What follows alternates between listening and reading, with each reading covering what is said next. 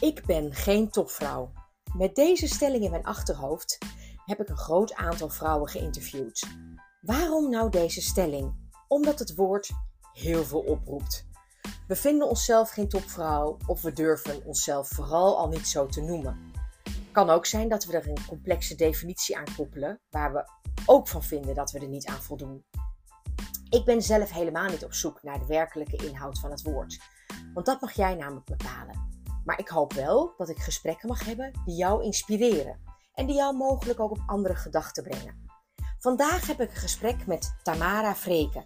Tamara heeft een aantal jaar geleden haar baan opgezegd en is een stichting gestart voor kinderen met dyslexie. Luister naar haar verhaal. serie. Want uh, voordat jij jezelf zo uh, lekker mag voorstellen, uh, wij hadden natuurlijk ook wel weer een hele bijzondere ontmoeting. en voordat we hier op dit gesprek kwamen. Mm-hmm. Ik had contact met jou gemaakt op LinkedIn. En jij stuurde mij een berichtje terug. Goh, wat leuk. je kent mijn man. En wat heb je zelf met, met dyslexie? En uh, uh, ik zoek altijd wel mensen die mij kunnen helpen bij, bij mijn organisatie. Dus wat zou jij voor ons kunnen doen? en ik vertelde jou, hè, ik was daar zo door, door getriggerd dat, het mij, dat die vraag mij even niet losliet. Omdat ik natuurlijk, als ik contact maak met mensen op LinkedIn, altijd aangeef: als ik iets voor je kan doen, zeg het dan. Dus ook deze vraag wilde ik natuurlijk serieus uh, wat mee doen. Dus enkele dagen daarna stuurde ik jou een bericht. ik heb er even op zitten kouwen, Tamara, maar zou ik leuk vinden om een podcast op te nemen? Ja, ja. Nou, vind ik hartstikke leuk. Ik vond het heel eervol zelfs. Nou, wat leuk. En ik vind het ook een eer, uh, want jij, uh, wij hebben elkaar natuurlijk al even voorgesproken. En erg leuke klik in ons gesprek. Zeker. Dus we gaan eens even kijken of we die energie ook in deze podcast kunnen terug laten komen. Yes, laten we dat proberen. Ja, vertel eens. Ehm, wat betekent het woord topvrouw voor jou? Ja, um, moet ik mezelf ook even voorstellen of is dat... Uh... Jij hebt helemaal gelijk. En we zijn... ik denk dat is misschien wel handig voor de luisteraar. We, zeiden net al, uh, we gaan hem niet overdoen, dus op improvisatie. Tamara, zou jij jezelf misschien eerst even willen voorstellen? ja, natuurlijk wil ik dat. Ja, ik ben uh, Tamara Vreken. Um, ik uh, ben 50 geworden dit jaar. Vind ik helemaal niet erg. Uh, wat ik raar vind is dat mijn oudste bijna 20 is. Dat vind ik wel heel raar. Wat? Mm -hmm. Ik heb een mhm. kind van 20. Heel vreemd.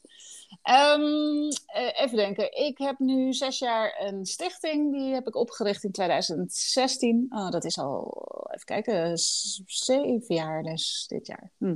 En um, uh, even kijken. Ja, dat, dat heb ik opgericht eigenlijk uh, uit een uh, gevoel van noodzaak. En het, de stichting heet Hoi Foundation, maar daar gaan we straks nog wel verder over praten.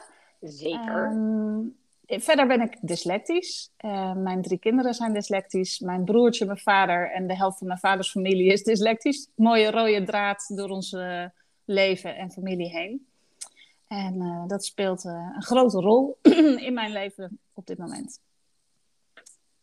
Mooi. Hey, en op dit moment zit jij heerlijk in Frankrijk, want we hadden net al eventjes gezoomd met elkaar en liet je mij jouw prachtige uitzicht zien uh, vanuit jullie uh, eigen vakantiehuis in Frankrijk. Ja. Dus uh, alle, alle ingrediënten voor een lekker chill gesprek, uh, vermoed ik zomaar. Absoluut, absoluut. Ja, helemaal waar. Fijn. Nou, dan kom ik toch terug gewoon maar bij mijn vraag. ja. Je ontkomt er niet aan. Nee, precies. Topvrouw, wat zegt dat woord jou? Ja, ik, ik, ik moest daar echt wel even over nadenken. Want, want um, ja, ik heb mezelf totaal nooit gezien als topvrouw. Dus als ik dan word gevraagd voor een podcast um, um, dat gaat over of voor topvrouwen, dan, dan, dan zie ik mezelf daar helemaal niet tussen staan.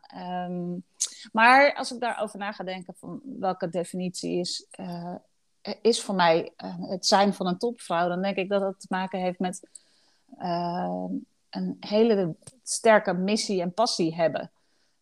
en daar ook echt voor willen gaan. Um, maar dat kan zijn als moeder, maar dat kan ook zijn als uh, gewoon op de werkvloer, zeg maar. Hè? Dus in het leven. Ja. Uh, en ik denk, ik denk dat dat het is. Dat je als vrouw een sterke drive voelt. en daar echt voor gaat en durft te gaan. Uh, zo, ik had een hele andere baan hiervoor, wat helemaal niets te maken heeft met, met dyslexie of onderwijs. Of, um, ik werkte bij een uh, ontwerpbureau. Nou ja, daar, daar heb ik met heel veel plezier. Ik heb verschillende ontwerpbureaus uh, van binnen gezien, maar mijn, mijn lieve Lava, waar ik 15 jaar voor heb gewerkt met volle passie, um, heb ik verlaten omdat ik die noodzaak voelde. En, en dat heb ik ook met passie gedaan, daar werken.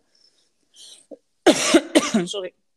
Maar ik, ik, ik, ik voelde de, de noodzaak van een, een, iets anders. En ja, ik denk dat dat voor mij, weet je, daarvoor durven gaan. Uh, mijn, mijn goede baan opgezegd en uh, met niks begonnen. Ja, dat, dat is denk ik uh, voor mij het, het, idee dat ik, dat ik daarin mijzelf een topvrouw kan noemen. Dus het is voor mij niet iets hiërarchisch. Gelukkig. Ja. Met een missie en een passie vooruitgaan. En wat is dan jouw missie? Want dat woord is nu al een paar keer gevallen. Ja, ja, precies. Ja, weet je, ik, ik werd...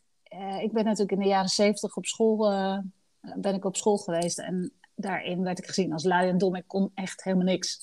ik kon niet lezen en schrijven. Rekenen ging ook niet. En dan in die tijd dachten ze gewoon, je doet niet je best. Of uh, ja, je, je, je, kan het gewoon niet. Je bent een beetje dom. Of je bent heel erg dom. Dat was eigenlijk wel de boodschap ook naar mijn ouders toe in schoolgesprekken. Wow. En um, ja, zoals heel veel goede dyslecten dat um, van mijn leeftijd hebben meegemaakt. En zo ook mijn vader en, en dienstvader en zussen. En nee, het is echt, echt niet grappig om in die tijd op school te hebben gezeten. En, en er is wel iets veranderd natuurlijk in die 30 jaar. Maar toen ik mijn drie dyslectische kinderen naar school bracht, mm -hmm. um, zag ik iets overeenkomstigs. En dat was, oké, we hebben nu een methode en we weten dat dyslexie bestaat. Maar weet je, die kinderen voelen zich nog steeds dom in die klas. Want ze komen niet mee met de rest en ze falen bovenmatig. En uh, ze voelen zich anders. En, en, en dat doet iets met een kind. Um, weet je, je zet je hart in. En je bent, je bent hard aan het werk en je haalt er niet uit wat je erin stopt. Ja. En dat vond ik zo erg. Ik dacht, hoe kan het nou dat dat ook niet... Weet je, het, het, het afbrokkelen van het zelfvertrouwen zag ik bij mijn kinderen. Ik dacht, dat gaat niet, dat gaat niet gebeuren. Ik wil mijn kinderen niet...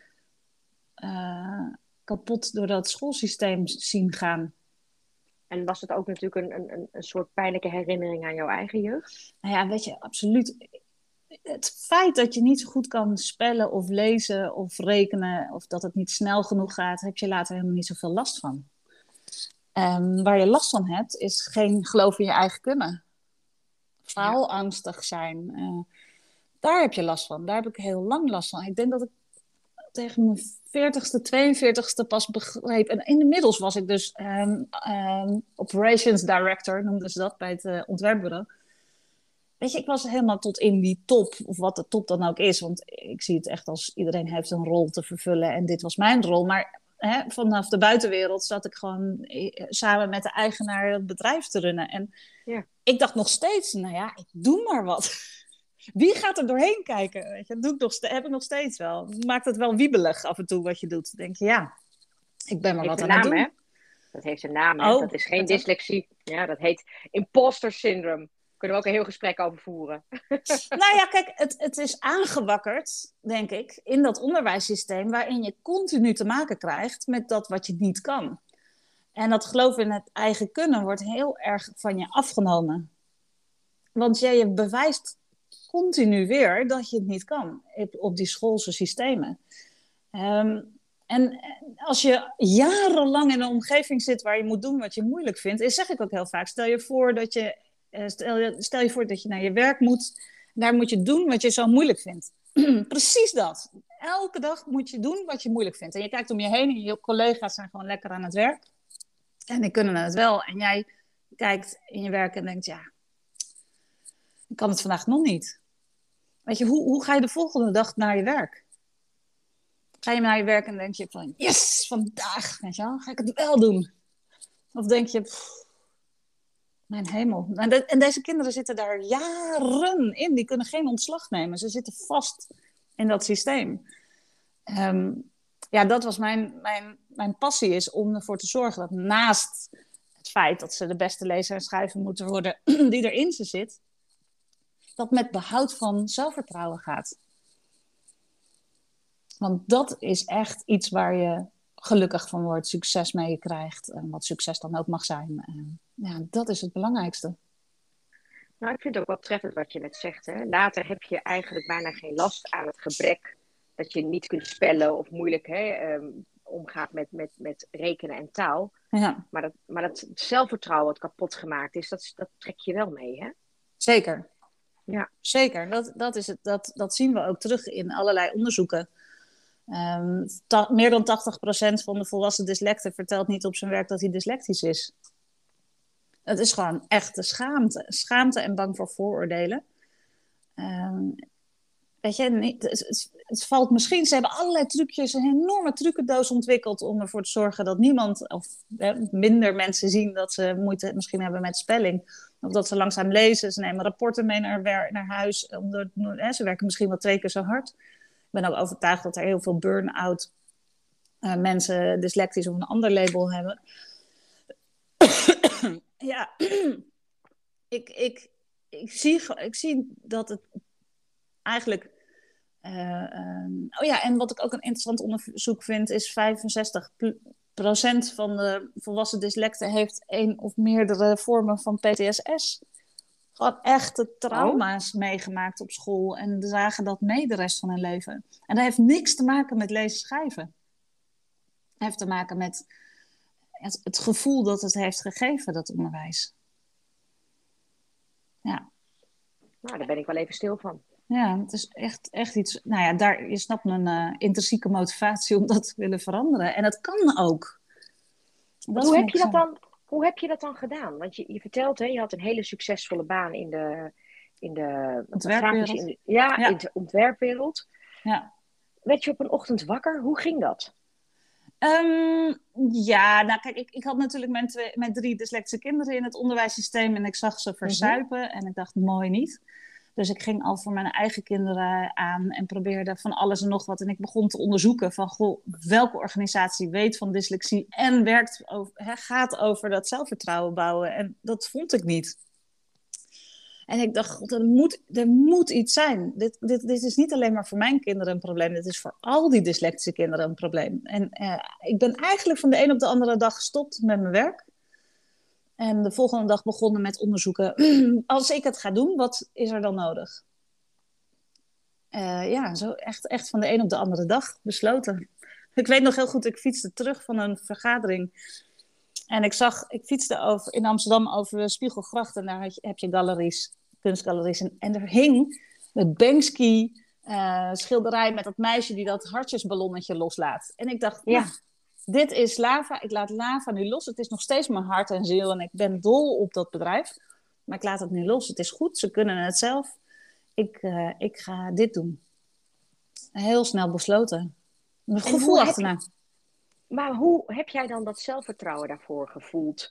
Dat je zo uh, bewust deze stap kon nemen? Want je geeft zelf ook aan dat, dat jouw zelfvertrouwen was ook behoorlijk kapot toen je jonger was. Toch heb je dat weten te herstellen? Ja, ik, ik, denk niet, ik denk niet dat het te maken had met zelfvertrouwen, maar het gevoel van noodzaak. Dit moet iemand doen. En uh, ja, grappig dat je dat zo zegt. Ik, ik, ik, ik dacht gewoon echt van, dit moet. En ik, ik voel dat dit, dit moet, dus ik ga het maar doen. En uh, ik zoek wel de mensen om me heen om het uh, daarmee te gaan doen. En dat, dat, uh, dat, dat, gaat, dat gaat lukken. ja, inderdaad, misschien een beetje die, die, die, die zelfvertrouwen, dat toch teruggevonden daarin. Ik weet het niet, ja. Ik had het gewoon volste... Ik had het gevoel dat ik dit moest doen. Want wat, zijn wat, wat motiveert jou daarin dan zo? Wat zijn dan jouw drijfveren daarin? Ik denk ook wel dat ik mijn moeder wel voor ogen had. Want mijn moeder dacht, hè, dit kind is helemaal niet dom en lui in mijn uh, jonge jaren. En die is gaan onderzoeken, onderzoeken. En, en kwam uiteindelijk uh, in Amerika terecht, waar ze al lang wisten dat dyslexie bestond. Um, en zij kwam erachter, oh, het is gewoon die handicap. Dat was toen natuurlijk zo. Hè? Je bent gehandicapt. En uh, ja, nou, nou, moeten ze dus ook extra tijd krijgen. En zeg maar, de, de, de hulpmiddelen aangereikt krijgen. En mijn moeder heeft echt gevochten als een leeuw. En ik denk dat ik, ja, dat is iets wat je meekrijgt. Dat is wat ik heb gezien en dat begon ik ook te doen voor mijn kinderen. en ik wilde het eigenlijk nog verder brengen. Ik, ik, was gewoon zo geschokt dat, dat er nog ehm, steeds niks was voor dat deel van dat zelfvertrouwen. Dus ja, ja. Ik ben gewoon mijn moeder achterna gegaan in die leeuwinnenrol, denk ik. Ja, leeuwinnenrol? Vechten ervoor. Ja, ja. ja. Interessant zeg, want ook, ook jouw moeder, ik bedoel voor een jaren zeventig moeder, Mhm. is, is informatie ophalen in Amerika niet de makkelijkste route geweest. Het is niet zo dat je even, even ging googlen hè? Nee. in de jaren zeventig. Nee, precies, precies. Nee, die ging, die, die ging wel allerlei bronnen aanbreken en boeken lezen. En ehm, ja, ja die, die heeft ook allerlei congressen gevolgd. En mijn, mijn vader begon dus op een gegeven moment te realiseren: oh, wacht, als zij dat niet kan, dan kan dat, dat had ik ook altijd. Dus dan zou ik ook wel eh, leesblind, zoals dat uh, zijn. En, en mijn broertje, die jonger is, die, die kwam daar eigenlijk zo naadloos achteraan. eh, en wisten we het eigenlijk ook van. Ja, zij, zij, ja, zij beet zich daar ook in vast. En dat heeft heel, veel gebracht. Nou, dat blijkt wel. Ja, Want ja, nu heb jij dus eh, een jaar of zes geleden die stichting opgericht. ja. Eh, eh, hoe sta jij daarin dan, jouw mannetje, in, in, in jouw team en in jouw organisatie? Hoe doe jij dat? Wat typeert jou? nou, ik, ik ben dus niet zo erg van de hiërarchie. Ehm, iedereen heeft een rol en ik kies ook wel de mensen om me heen uit die mij aanvullen. Ehm, ehm, ik kwam in 2016 Stephanie Raber tegen, of ze- 2015 was dat. En zij kwam met een bak met wetenschappelijke kennis over dyslexie, ook dyslectisch is een, een hele dyslectische familie. En, eh, en ik dacht echt van, wat? ik, ik had geen idee, weet je. Ik zat nog helemaal in de handicap-ideeën. en zij zei, nee, weet je, we vertellen dat verhaal van dyslexie maar half. We vertellen alleen maar waar we niet goed in zijn. Maar eigenlijk is iedereen ergens niet goed in. En dat betekent dat je ook ergens goed in bent. En dat geldt Ja. hetzelfde voor dit brein. En dit is een specifieke, specifiek brein dat niet past in de grote groep misschien. Maar het heeft uitdagingen en talenten. En we moeten dat rebranden. Nou kwam ik natuurlijk van die ontwerpwereld af. Ik dacht, rebranden, dat, dat kan ik. Dat snap ik. Ja. Ik weet hoe ik dat moet doen. En ik, ik, ik dacht, joh, hoe anders gaan die kinderen in de klas zitten als ze denken... Ja, de, weet je wel, dit is mijn uitdaging, maar weet je wat ik allemaal kan?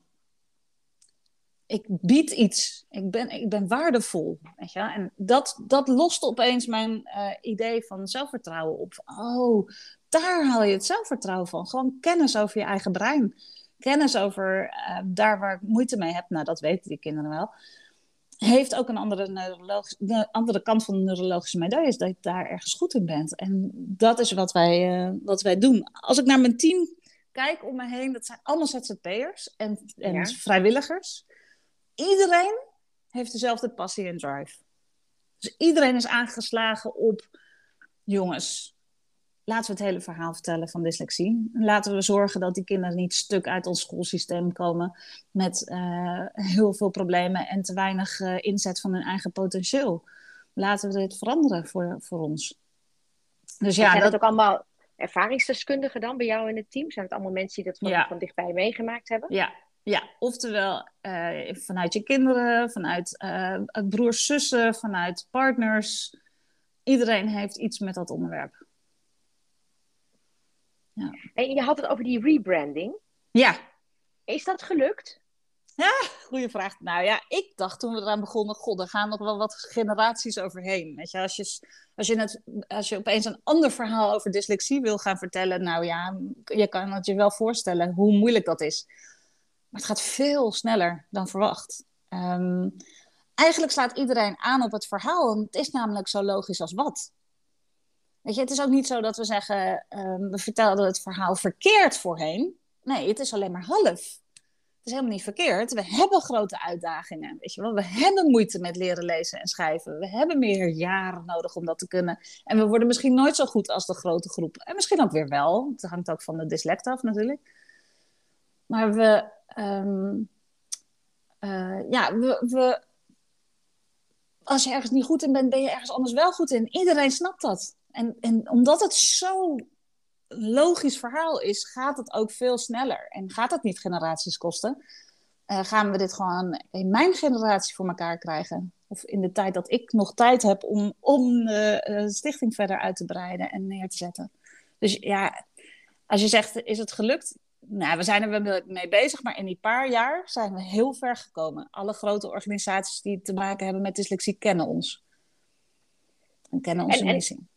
En hoe voelt nou bijvoorbeeld een kind op school dan dat verschil? Hè? Dat hij, dat hij uh, ook uh, voelt dat hij ergens wel goed in is, wat hij misschien zelf ook al lang wist, alleen niet eens wist hoe hij dat moest vertellen? Ja, dat is magisch. Als ze dat echt weten, het is niet eens dat ze het weten. Eigenlijk weten heel veel kinderen het helemaal niet. En ja, ik ben wel goed in, ik ben wel creatief, weet je wel. En dan wat is creatief? Er zijn echt specifieke vaardigheden waar deze kinderen in uit kunnen blinken. En, en als je dat aanstipt bij ze en echt vertelt van, weet je, dit is de andere kant van de neurologische medaille. Dit is waarom je er goed in bent. Het is omdat je dat brein hebt. Dat is hoe het werkt en daarom ben je er goed in. Dat is magisch als ze dat snappen. En dat snappen ze ook allemaal. Dan zie je ze wegvliegen ik heb, het, ik heb meegemaakt dat, je, dat ik kinderen begeleide en uh, de leerkracht. Het was na één sessie met, met mij één op één, waarin ik alleen maar overdracht deed van kennis. Een heel slim jongetje was dat, die helemaal uitstond op school. Iedereen had alles al geprobeerd en uh, hij komt de volgende dag op school. Um, hij zat altijd uh, achterstevoren in zijn stoeltje en hij zat opeens recht vooruit en stond aan. En leerkracht is echt naar ouders toegegaan van wat is hier gebeurd? Maar hij snapte, oh, wacht. Ik moet gewoon wel mijn best doen. En het komt wel goed. Want als ik hè, mijn best doe, dan word ik steeds een beetje beter. Ook al gaat het heel langzaam. Maar ik ben ook waardevol. Ik kan ook specifieke dingen die anderen misschien minder goed kunnen. En daarom ben ik er. Dat is magisch. Heb jij, heb jij voldoende slagkracht om, om met jouw team al die kinderen te kunnen helpen? Nou, we hebben natuurlijk uh, dus uh, psycho-educatieprogramma's ontwikkeld, waardoor we um, zoveel mogelijk scholen willen aanhaken, laten haken, zodat ze deze kennis over gaan brengen. Niet alleen op die kinderen, maar daar in dat programma zitten ook een presentatie aan de ouders, zodat zij die kennis krijgen. Een presentatie voor de leerkrachten, zodat de leerkrachten op zo'n school die kennis krijgen. Maar ook voor in de klas een presentatie of een les waarin ze bezig gaan met we zijn allemaal anders en dat is maar goed ook. Dus um, ja, zo hopen we dat zo snel mogelijk bij iedere school naar binnen te krijgen. Maar goed, nee, slagkracht, ik heb echt meer hulp nodig. Dus uh, bij deze oproepje, heb je er wat aan? heb je wat met dit onderwerp? Geef je op, help mee. Ik denk als je al dat merken wij ook, als, als mensen deze kennis tot zich nemen, dan, dan, dan horen ze bij deze beweging en brengen ze dat ook weer verder. En dan zeggen ze: Goh, hey, ik heb deze podcast geluisterd en um, ja, moet je horen, we vertellen dat verhaal maar half van dyslexie. En overigens, het is eigenlijk alle labels, hè? Labels worden negatief uitgelegd. We, hebben, we zeggen: er is iets mis met je. Maar dat is helemaal niet waar. Dat is natuurlijk wel vaak de trigger, hè? Daar wordt natuurlijk het vaak op ontdekt en dan wordt er iets onderzocht. En dan krijgt het een naam. Maar je moet er mhm. inderdaad voor zorgen dat je wel het complete spectrum van de persoon ook blijft zien. Dat is ja. wat ik jou vooral hoor zeggen. Precies, precies. Want nu het mis, het, het, het is een, een, soort medisch model geworden. Je kan niet mee met de groep, dus is er iets mis met je. En volgens mij waar we naartoe moeten is, je bent niet zoals de groep. Hè? Dat, dat is duidelijk. Je valt uit op die normen die we allemaal hebben, hè? die we allemaal hebben bepaald. Op school moet je daaraan kunnen voldoen. Als je daar niet in terecht uh, komt, identificeer je een anders werkend brein. En dat anders werkende brein heeft uitdagingen in deze normenwereld en heeft talenten. En het is dus niet, er is niks mis met je, het werkt gewoon anders. En dat is maar goed ook, want die hebben we ook nodig. We hebben een grote groep nodig en we hebben een paar van die gekke breinen nodig. die het anders willen doen. Oh ja, jij hebt zelf ook zo'n gek brein, hè? Ja, zeker. En, en, en, en hoe bewaak jij voor jezelf uh, een goede balans? Hoe doe je dat? Je hebt drie kinderen. Je, bent van de een op de andere dag heb je een, eh, een topbaan opgezegd en ben je dit opgestart. een enorm gedreven persoon uh, als ik je zo beluister. Hoe bewaak jij voor jezelf ook je grens? Hoe doe jij dat? Hmm, goeie vraag. Nou ja, ik zit graag hier dus in Frankrijk uh, in de tuin te tuineren. Ja, um, ik, vind, ik vind het een goede vraag, want ik sta ermee op en ik ga ermee naar bed. Um, het, is, het, is een, het is zo vanuit gedrevenheid en passie dat ik, dat ik er eigenlijk alleen maar energie van krijg. Dus ik, ik hoef mezelf geloof ik niet zo erg te beschermen daarvoor. Ik, ik, tot nu toe geeft het me alleen maar een soort energie om vooruit te blijven gaan. En, uh, je het moe? Mm, nou, voldaan moe. Wauw. Ja, dat denk ik. Ik sport graag, dat helpt mij wel. Um, ik ben niet een zitter. Ik, ben, ik heb natuurlijk ook lekker de ADHD-label. Uh, ik moet bewegen. En uh, als je me nu ziet zitten, dan uh, ben ik de hele tijd aan het bewegen. dus ik word ook misschien niet zo moe. Dat is dan weer het voordeel van de ADHD. ADHD'er ook erbij zijn. Van ja, weet je, ik, ik heb energie voor tien. Ja, dus ik weet niet of ik mezelf... Misschien gaat dat ook wel op gevoel. Ik doe veel op intuïtie. En als dat is... Ja. Zo neem jij dus ook je besluiten. Ja, ja. Dat, dat is het voordeel weer van ADHD. Het is gewoon, het voelt goed, die kant op, hop, gaan. Daarom hebben ADHD'ers ook nodig. Weet je wel? Dat zijn, de, voor, dat zijn de, de schapen die voorop lopen. Dat zijn de, de mensen die achteraf misschien denken van... oh ja, dit heb ik gedaan, was het goed? Nou, misschien wel. Ik heb, het was een goed gevoel, dus ik heb het gedaan. Tot nu toe heeft mijn intuïtie me altijd erg geholpen. Nou, ik heb altijd geleerd dat als je een besluit neemt op basis van gevoel, dat je hoofd en hart altijd uh, synchroniseren daarin. Terwijl als je een rationeel besluit neemt, het lang niet altijd wil zeggen dat je hart er ook bij aansluit. En dat je nog wel eens vroeging kunt krijgen. Ja. Dus ik kan me voorstellen dat als jij eh, in staat bent om altijd heel intuïtief je besluiten te nemen, hè, dat dat ook inderdaad in, in die zin energie geeft. Voor mij werkt dat. Voor mij werkt dat. Ja. ja. En als jij jezelf nou opnieuw had, had mogen designen, Wat had je anders gedaan? Als je de mogelijkheid zou hebben. je bent uh, een soort van engineer en je mag Tamara Freken opnieuw neerzetten. Had je oh, exact dezelfde modules willen hebben? Kijk, weet je, dat, dat het feit dat ik dyslectisch ben, dat heb ik natuurlijk ook vaak met de, met de kinderen en de volwassenen waar ik mee werk. Zou, zou je een pil willen waarin je niet meer dyslectisch bent? En dat zeggen ze vooraf, die kennis. Hè? Dus dat ze alleen maar stilstaan bij dat wat ze niet kunnen, willen ze die pil. Totdat ik ze vertel over het hele verhaal. Ja, maar jij, jij bent daar ook, eh, omdat je specifieke vaardigheden hebt die wat anders brengen aan de groep dan, eh, dan binnen de groep. Dan willen ze vaak die pil niet meer. En dat geldt eigenlijk ook voor mij. Weet je? Ik, ik had mijn schooljaren wel als uh, leerzaam en leuk willen hebben, uh, hebben gehad. Want het was voor mij niet leuk. School was niet leuk. Ik heb geen leuke tijd gehad. Um, eenzaam gevoeld. Nee, het is gewoon niet fijn. En, en ik vind het erg, heel, heel erg dat dat nog steeds voor kinderen zo geldt. Dat vind ik verschrikkelijk. Weet je, een schooltijd moet leerzaam en, en, en, en nieuwsgierigheid aanwakkeren. En nou, dat, dat was absoluut niet zo. En dat is nog steeds voor sommige kinderen niet zo. Um, dus ja, ik had een hele, ik had veel liever uh, met deze kennis die ik nu had, mijn schooltijd willen doen. Ja. Maar verder, nee, heb ik denk ik alle, alle beslissingen die ik heb gemaakt. Ik heb een fantastisch gezin, een heel fijne vent, een heel mooi leven. Nee, ik had het niet anders willen doen verder. Wauw, hmm. dat is wel een hele mooie afsluiting. Heb jij, um, heb jij nog een vraag of een tip voor mij of voor een hmm. ander? Andere topvrouw die nu luistert? Nou ja, ik, ik, ik zeg het tegen, uh, tegen iedereen die het wil horen, denk ik. en dus ook tegen uh, andere vrouwen. Is dat, dat, ik denk dat het heel mooi is om te weten waar liggen mijn uitdagingen? Waar zitten mijn talenten? Wat maakt mij zo waardevol? Uh, en als je dat weet, als je weet waar je goed in bent, dan kan je die ook inzetten voor je uitdagingen. Um, dat is de basis ook natuurlijk van wat wij doen. Weet je? We weten dat we uitdagingen hebben als dyslecten en daarnaast hebben we talenten. Hoe gebruik je je talenten om ervoor te zorgen dat je uitdagingen ondersteund worden? Dat kan zijn door hulpmiddelen, maar ook door je talenten in te zetten. Ik, ik zou zeggen, ga op onderzoek uit. Waarom, uh, waar ben ik goed in en waar liggen mijn uitdagingen? En, en ga met passie voor je doel. Passie voor je doel. Ik vind het een fantastische afsluiting. Fijn.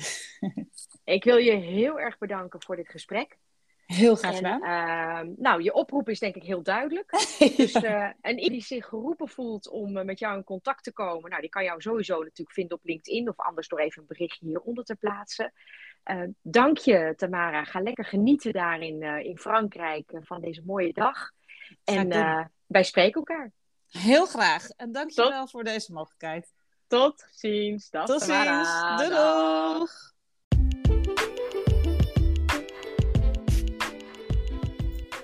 Heb je na het luisteren van deze aflevering ook zin om met mij in gesprek te gaan over jouw ambities, jouw drijfveren? Of heb jij wellicht een hele andere definitie, invulling bij het woord topvrouwen?